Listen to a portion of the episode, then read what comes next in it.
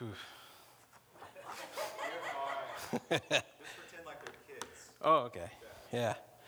All right. Um, I wonder how long it took for, for him to, to, to figure out just, I need to write a homecoming speech. I need to write a speech that, that my father, what, what's my father want to hear? What, what does he want to hear? What does he want me to say? Probably starts out like this uh, Dad, I love you. Or, uh, Dad, out of all the dads in the world, I'm sure glad you're mine. Or, uh, hey, Dad, ah, no, that's stupid. And crumple paper after crumple paper hits the ground. I'm sure at this point a little pride starts coming into his head and his heart, and he starts thinking, I don't need to go back. I don't need to go back to my dad. I don't need his money. I can make things work here because I'm a man and I can do this. But as soon as that pig filth enters his nostrils, he's slammed back into reality. He takes one deep breath, closes his eyes, and writes this Father, I have sinned against heaven and you. I am not worthy to be called your son. Just make me a servant. And with that, he sobbed. Let's pray. Father in heaven, I thank you for uh, today, Lord. I pray, God, that in this service, Lord, it is you that speaks through me, not uh, not that of a church, not that of, a, of, a, of me, but just, Lord, your words, God. So, Father, we thank you. In your name, amen. Amen. All right, so one thing I love about, well, being a youth pastor is I love, I like telling the stories. I like telling stories to the kids that maybe they didn't necessarily hear in Sunday school, or maybe little different versions, or, or whatever. But the reason why I like to do that is because Jesus modeled that to me and this is, he, he, he, told, he tells these stories. They were simple and they were straight to the heart of the matter. He didn't speak in long theological words to people, he didn't do all these grand things. He just told stories that showed the Father's heart. And, and this one was one of my favorites. It's the prodigal son or wayward son, depends on what Bible you're reading. Um, but prodigal, the word prodigal just means wasteful, so wasteful son.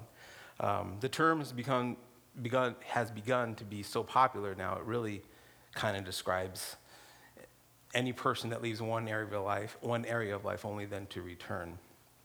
Um, so today we're going to talk about that. We're going to talk about that story. And before we do that, um, I want to talk about context. So open up your Bibles to Luke uh, 15. That's where we're going to be at today. It's about three quarters into your Bible. Third gospel, right after Mark. If you get John, you've gone too far. Luke 15. So, what's going on here is that, that Jesus has done the unthinkable. Okay? Jesus has actually gone out and made friends with sinners. Can you believe it? It's crazy, right? He's actually gone out and made friends with sinners. And even crazier, that the, the religious people, the church people, the leaders, they didn't like that. They didn't like that. So they would follow Jesus around. They would follow him, follow him around, complaining, criticizing, just because Jesus would sit and have a meal with, with a sinner. They did not like that. They didn't like to mix their sin with their Jesus, I guess. Um, and so one day, one day Jesus is sitting there, and he again he's he's hanging out with sinners, and and the the, the leaders come up, and he says, "I'm going to tell you a story." And in fact, it's not just one story, it's three stories. The first one was about a lost sheep, and it talked about how that the shepherd rejoices and he is so joyful just for the fact that he will go off and find the one sheep versus the 99 that paid attention or that listened and obeyed. And then there's another story about a woman had 10 silver coins. She loses one and she tears her house upside down looking for it. And when she finds that one coin, she calls all her neighbors and she's rejoicing and she's saying, Celebrate with me. And it talks about how there's, how there's rejoicing in heaven every time even just one sinner repents. And then the third story is uh, what we're going to talk to, where we're going to start today. Luke 15, 11 through 13, right now. Jesus continued There was a man who had two sons. The younger one said to his father, Father, give me my share of the estate. So he divided his property between them. Not long after that, the younger son got together all he had, set off for a distant country, and there squandered his wealth in wild living. Parents, be honest. How many of your kids are desperate to leave you? okay? How many of you are desperate to leave your parents? Okay? So, really, this isn't like something different. I mean, parents were dealing with the same things that they're doing now, although maybe we have more kids that are staying home that are not leaving, but whatever. Um, but uh, so, so the son, he wants to leave now. Now, it's not a thing where he's just to take off and start a life of his own and you know, try to make it his way or, or try to make things his way. He's doing something that is so insulting that he's actually going to his father and saying, I want my inheritance now. In other words, uh, you're dead to me. I'm done with you. Give me my money and I'm leaving.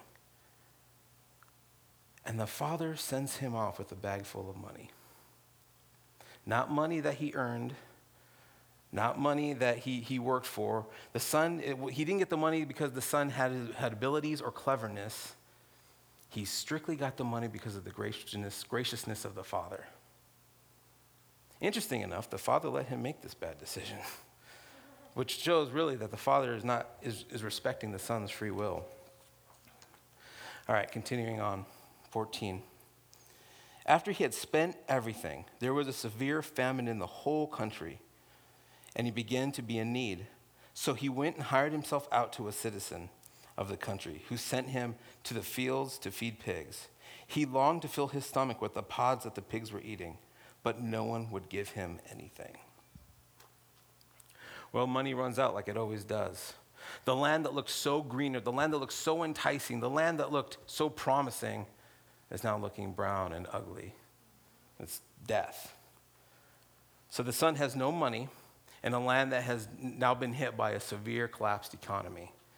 It was the worst possible scenario. The son is poor, he's alone, he's scared, and he doesn't know what to do. Actually, that's not true. He does know what he wants to do. He wants to go home.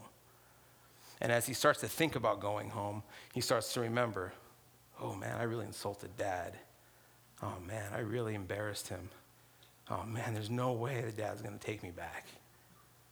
And because those thoughts overwhelm him, he decides to take a different road.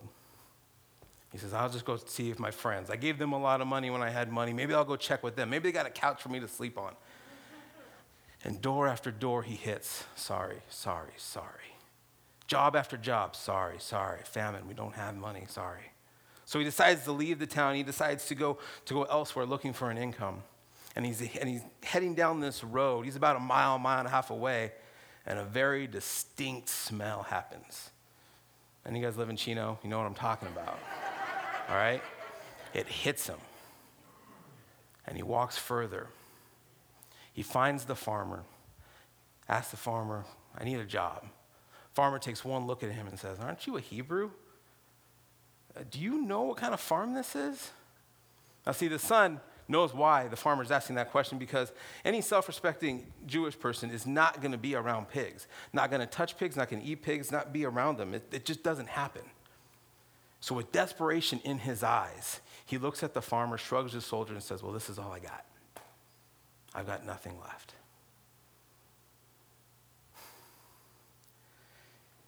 Farmer says, Well, can't pay you because we're in a famine, bad economy but you can fight the pigs off for the food and you can live in their stall. That's about all I can offer you. I like this because I feel like when Jesus is telling a story, I feel like he's picking his words carefully. Obviously, he's perfect, right?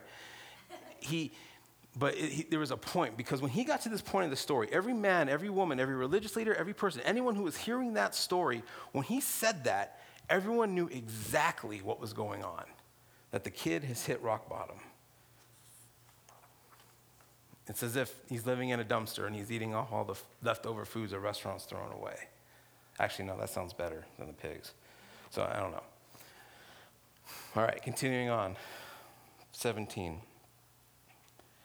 When he came to his senses, he said, How many of my father's hired men have food to spare? And here I am, starving to death. I will set out and go back to my father and say to him, Father, I have sinned against heaven, against you. I am no longer worthy to be called your son. Make me like one of your hired men. For the first time in this story, we get to see who the son truly is. You see, sin, sin makes us see the world incorrectly. It makes us see ourselves in the wrong light.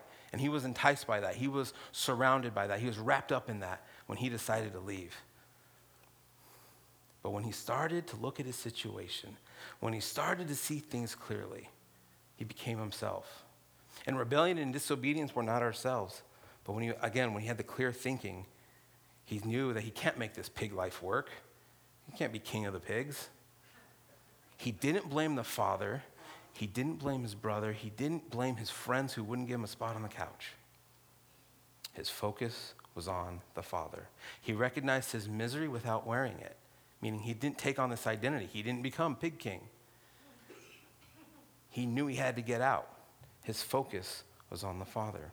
Now, because of that focus was on the father, his speech probably sounded a whole lot different than the, the, probably the first speech he ever started, which was probably the one to get the money. Like, Father, uh, I'm a man now, and because I'm a man, I do manly things, and I'm a man, and well, I need, I need money to be a man. So give me the money, and I'm a man because I'm a man, let me go, I'm a man.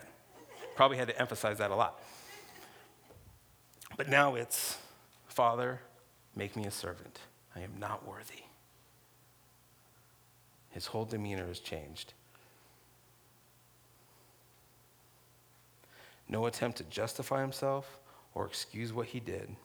Just make me a servant. Now, that's the attitude we are to have with God. So, that's the end. If I can have the band come on up. No, I'm joking. look, look, if we, now, if we have that attitude, that God that we're serving and God is God and we're to be his servant, then we might not get grace we might not understand. Because look, there's a reason why Jesus is telling the story. And it's not about being a servant. It's not about being, yeah, being a servant. Look, there are two things I want you to pay attention to pay attention. First thing is this. Understand the relationship that we have with God. It's that of father child, father son, father daughter. Look, out of all the things he could have done, he could have been overlord, peon, he could have been boss, servant. He chose father, son, father, daughter. The God of the universe chose one of the most intimate relationships that we can have to relate to Him. Not servants. Second thing is remember who Jesus is telling the story to. Two groups of people sinners was the first group, and probably those first two stories were for them. Just telling them, look, there is a God that cannot and will not leave you alone, that He will chase you, He will look for you, and He will rejoice when He gets you or when He finds you. The story of the prodigal to the second group, I think, is of the church people. It's the people that think that they know God, and let's give them credit. Maybe they do. But they don't get His heart, and they didn't get His heart for other people.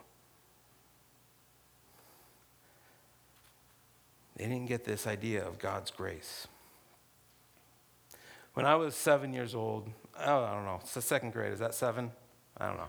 I specifically know it was seven because it was a day that, you know, I remember this very clearly that, okay, so as a seven year old, as a boy, you are exploring the world, right? And you are finding things, I mean, you're learning like, wow, that's amazing what vinegar does to baking soda. And you get in your mom's cabinet, and that's all you're doing all day because it's, it's cool, right? You learn things about how batteries work or certain things. And I remember on this day, some kid came into our group of friends and was like, I just learned the coolest thing. And I'm like, what is it? He goes, You take a cat. You take a cat and you throw it, it will always land on its feet. And I'm like, There's no way. No, no. And I doubted him the whole time, right? Doubted him the whole time. He said, No, I'm telling you, every time. So that day, my friend Steven's like, hey, don't worry, I got a cat. we'll try it when we get home. We get home and we get the cat, and it was, it was a kitten, but it wasn't like a cute kitten. It wasn't like freshly like birthed. Don't think that. It was like, I don't know, junior hires, right? It was a junior hire of the cat world. And so we start like, okay, picking it up about here and dropping it. All right. Higher. All right all right. So finally it was like, It works. The cat does land on its feet. Now, the cat must be loving this because it's not running away. And so we're like, well, how high can we get? Right? And we're throwing this cat and it's falling and doing anything. It's not running away. So we're thinking it's fine. We're thinking that the cat's just got this miraculous ability to have hard paws or whatever. Now science has left the window. Now our curiosity gone. Now it's just we're having fun, right? And so we're tossing it, and, and I'm standing in front of my, my, my big old, my, my house, and it's, my house had this giant window that led into the living room, and I'm standing right in front of it. And I get the cat, and I'm like, here we go. Boom. And I throw it, and it's twirling. I'm assuming it's having fun. And all of a sudden, it hits like the, the edge of my roof and goes, Immediately, my mom pops up, and she goes, what was that? And I'm like, uh, sprinkler? Right? Mom says, no. She comes outside, she looks at it, she goes, what'd you throw? Sprinkler. Why is the cat's nose all bloody? Mom gives that look. Stephen, I think it's time for you to go home. Michael, get inside. Right? Now, here's the thing my mom was more upset that I lied to her, right? But I mean, I just threw a cat. Of course, what am I going to do? All right? So, so I go inside, and my mom's just, you know, why'd you lie? Blah, blah, blah. Why were you doing this? Blah, blah, blah. And I'm, you know, upset, and she's upset. And she finally just, she stops, she calms down. She goes, you know what, Michael? You need to understand something. You know, God created animals just like He created humans. God, God created the animals, and it, it's our responsibility to take care of them. Now, she said that, meaning it was all lighthearted and it was just like a different perspective, right? But that destroyed me. Because now I just realized God gave me a responsibility and I just blew it. The cat's nose is all jacked up. Cat lived, cat was fine, right? But I wasn't. Because that changed my way of thinking. My mom never knew this, you know, and it wasn't her intention, but it destroyed me. Because then I started thinking, I always knew God, I always knew God loved me and whatnot, but I always thought, like, man, could I, lose, could I be out of his good graces? Could I lose grace with him? Is he disappointed in me? And it started this whole, this whole thought process of, man, I, there are going to be times where I'm just not worthy. I'm not worthy of God. And Jesus told the story, he told, told about the son, he had the same attitude. I am not worthy of being a son. But the question is, was the son ever really worthy? Was I ever really worthy? Things change when you have kids, right? Amen? All right. I was always told this, and I kind of like, okay, yeah, whatever. But it was true that when you have kids, you see things a little bit different. You see things like almost as if God sees them. And so let's take this line of reasoning to how I view my kids. So, my daughter, she's two, she's almost three, she'll be three next month. She's excited for her birthday. She wants dinosaurs. So if any of you guys want to get near any dinosaurs, that'd be cool. Um, if my, da- my daughter was to come up, say one day and just say, Daddy, Dad, Dada, I am now worthy to be your daughter. I have listened to mommy. I have let you sleep in. I go to sleep right at 7:30. I do these things. I am now worthy to be your daughter. What say you? I will look at my daughter, smile, and be like, Are you kidding me? There's a part of me that would be a little offended, right? Look, I pay for your clothes, I pay for your food, I pay for the roof over your head. It's never about you being worthy. Good or bad, my daughter is going to be my daughter. I'm going to love her. We are sons and daughters by birth, not by worth. Look, we can talk about how humble and repentant the son was in this story, and that's great, and that, that's a whole separate sermon. But I really think the point of this story was not about the son, but it was about the father. It was about the father and his heart. Continuing on, verse 20. So he got up and went to his father. But while he was still a long way off, his father saw him and was filled with compassion for him. He ran to his son, threw his arms around him, and kissed him. The son said to him, Father, I have sinned against heaven and against you. I am no longer worthy to be called your son. But the father said to his servants, Quick, bring the best robe, put it on him, put a ring on his finger and sandals on his feet. Bring the fatted calf and kill it. Let's have a feast and celebrate. For the son of mine was dead and is alive again. He was lost and he is found. So they began to celebrate. Man, what was it like for the father every day, day after day, month after month, year after year, sitting and waiting? What was it like? For his friends, family, neighbors just looking at him like, man, you're a moron. Your son did not choose you. Your son left you. Your son insulted you. Your son took your heart and destroyed it. Why are you waiting for him? And day after day, his eyes fall empty. Until one day. Until one day when he's scanning that horizon and he sees someone come up over the hill. The father takes running, takes off running. He knows it's not a stranger. He knows it's not a Bible salesman. He knows that just by the silhouette, that's my boy. That's my son. And he runs as fast as his age will allow him. As he's getting closer, the, the smell enters his nostrils. The father runs faster. As he gets closer, he sees the filth covered all over his son. The father runs faster until he reaches him and grabs him, hugs him, and kisses him. Look, our Bible kind of does a bad explanation. It just says the father put his arms around him and kissed him. But in the Greek, it is implied that the father kissed him over and over and over. The intensity of the father's love just overbared the son. The son is taken back by the father's intense love. He starts to squirm. He starts to get out this speech Father, I, have sinned against heaven and you. Father, I'm not worthy. Just make me a servant. The father does not respond to that. Give him a robe, give him a ring, give him sandals, give him food to eat. That's the father. That is God. And what an amazing story to show us God's love.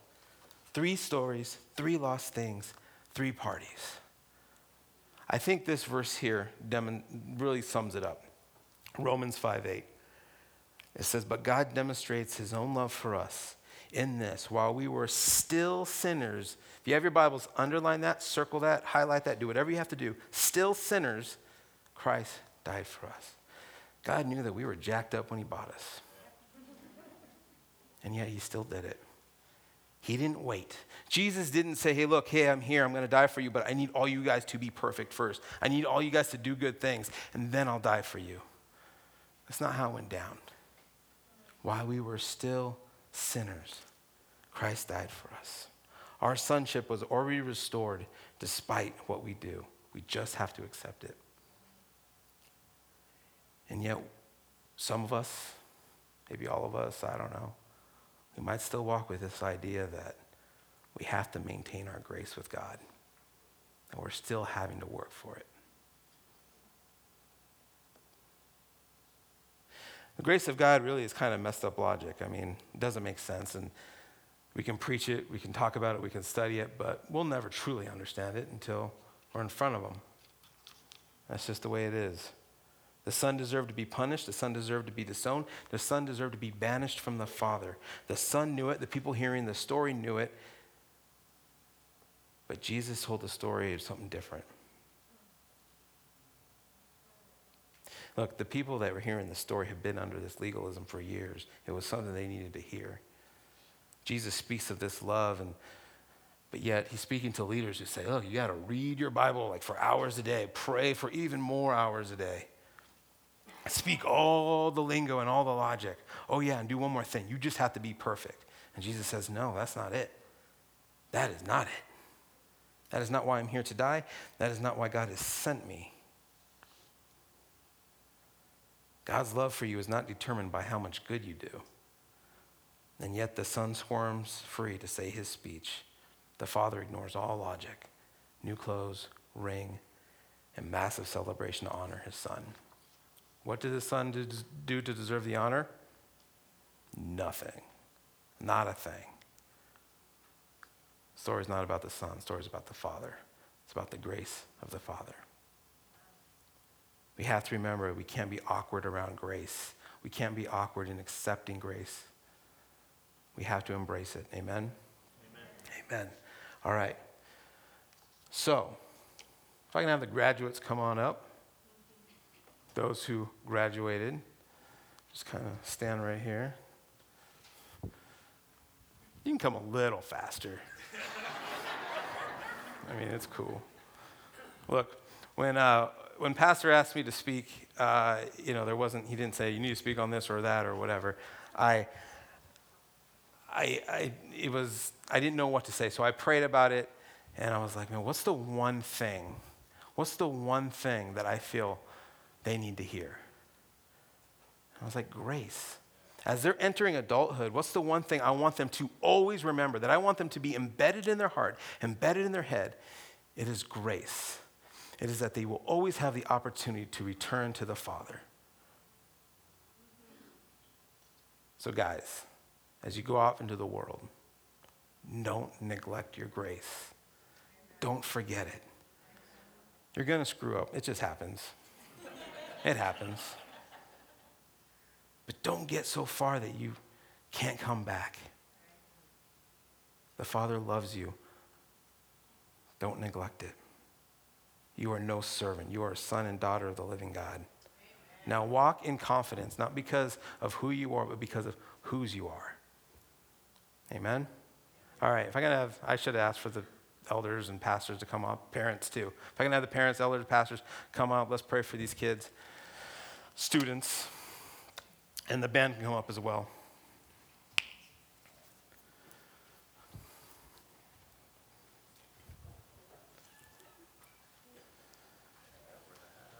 Don't they look good? All right. I want you guys to pray for them as well, but I want you to look at them. I don't want you to close your eyes. I want you to look at them and have their face burned in your memory so that you're praying for them later. Okay? So let's pray. Father in heaven, I thank you for these graduates. Father, we thank you, Lord, for the work that you have done ju- thus far, that you have brought them in a world where school is just horrible, Lord, and it's a miracle for them to get out. Father, we thank you for them. Father, I pray right now in the name of Jesus Christ, Lord, that, that the idea of grace, that your grace that you have given them will be, again, embedded, burned in their hearts and in their mind, Lord.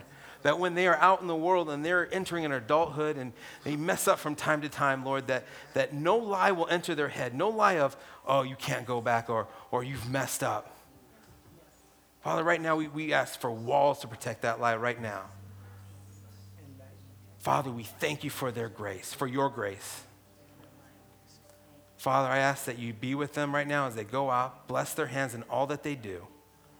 In your name, amen.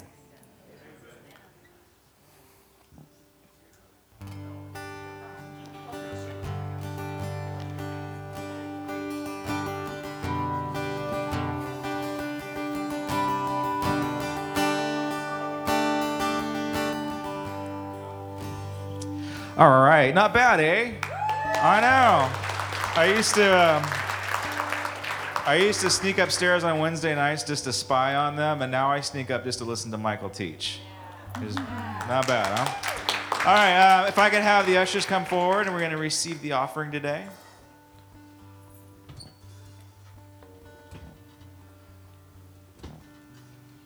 Kind of have to do this since we didn't do it last week. so let's pray. Father, again, we thank you so much for uh, being a part of your kingdom, that you've invited us in, and that we are sons and daughters. And I just pray that we'll just identify with, with our identity and who you've created us to be. Thank you much for this day. And again, we just continue to pray for our graduates in the next season in their life. We love you, Lord. Just bless this church and bless our area. Bless all the other life giving churches that are doing what we're doing this morning. We love you. Amen.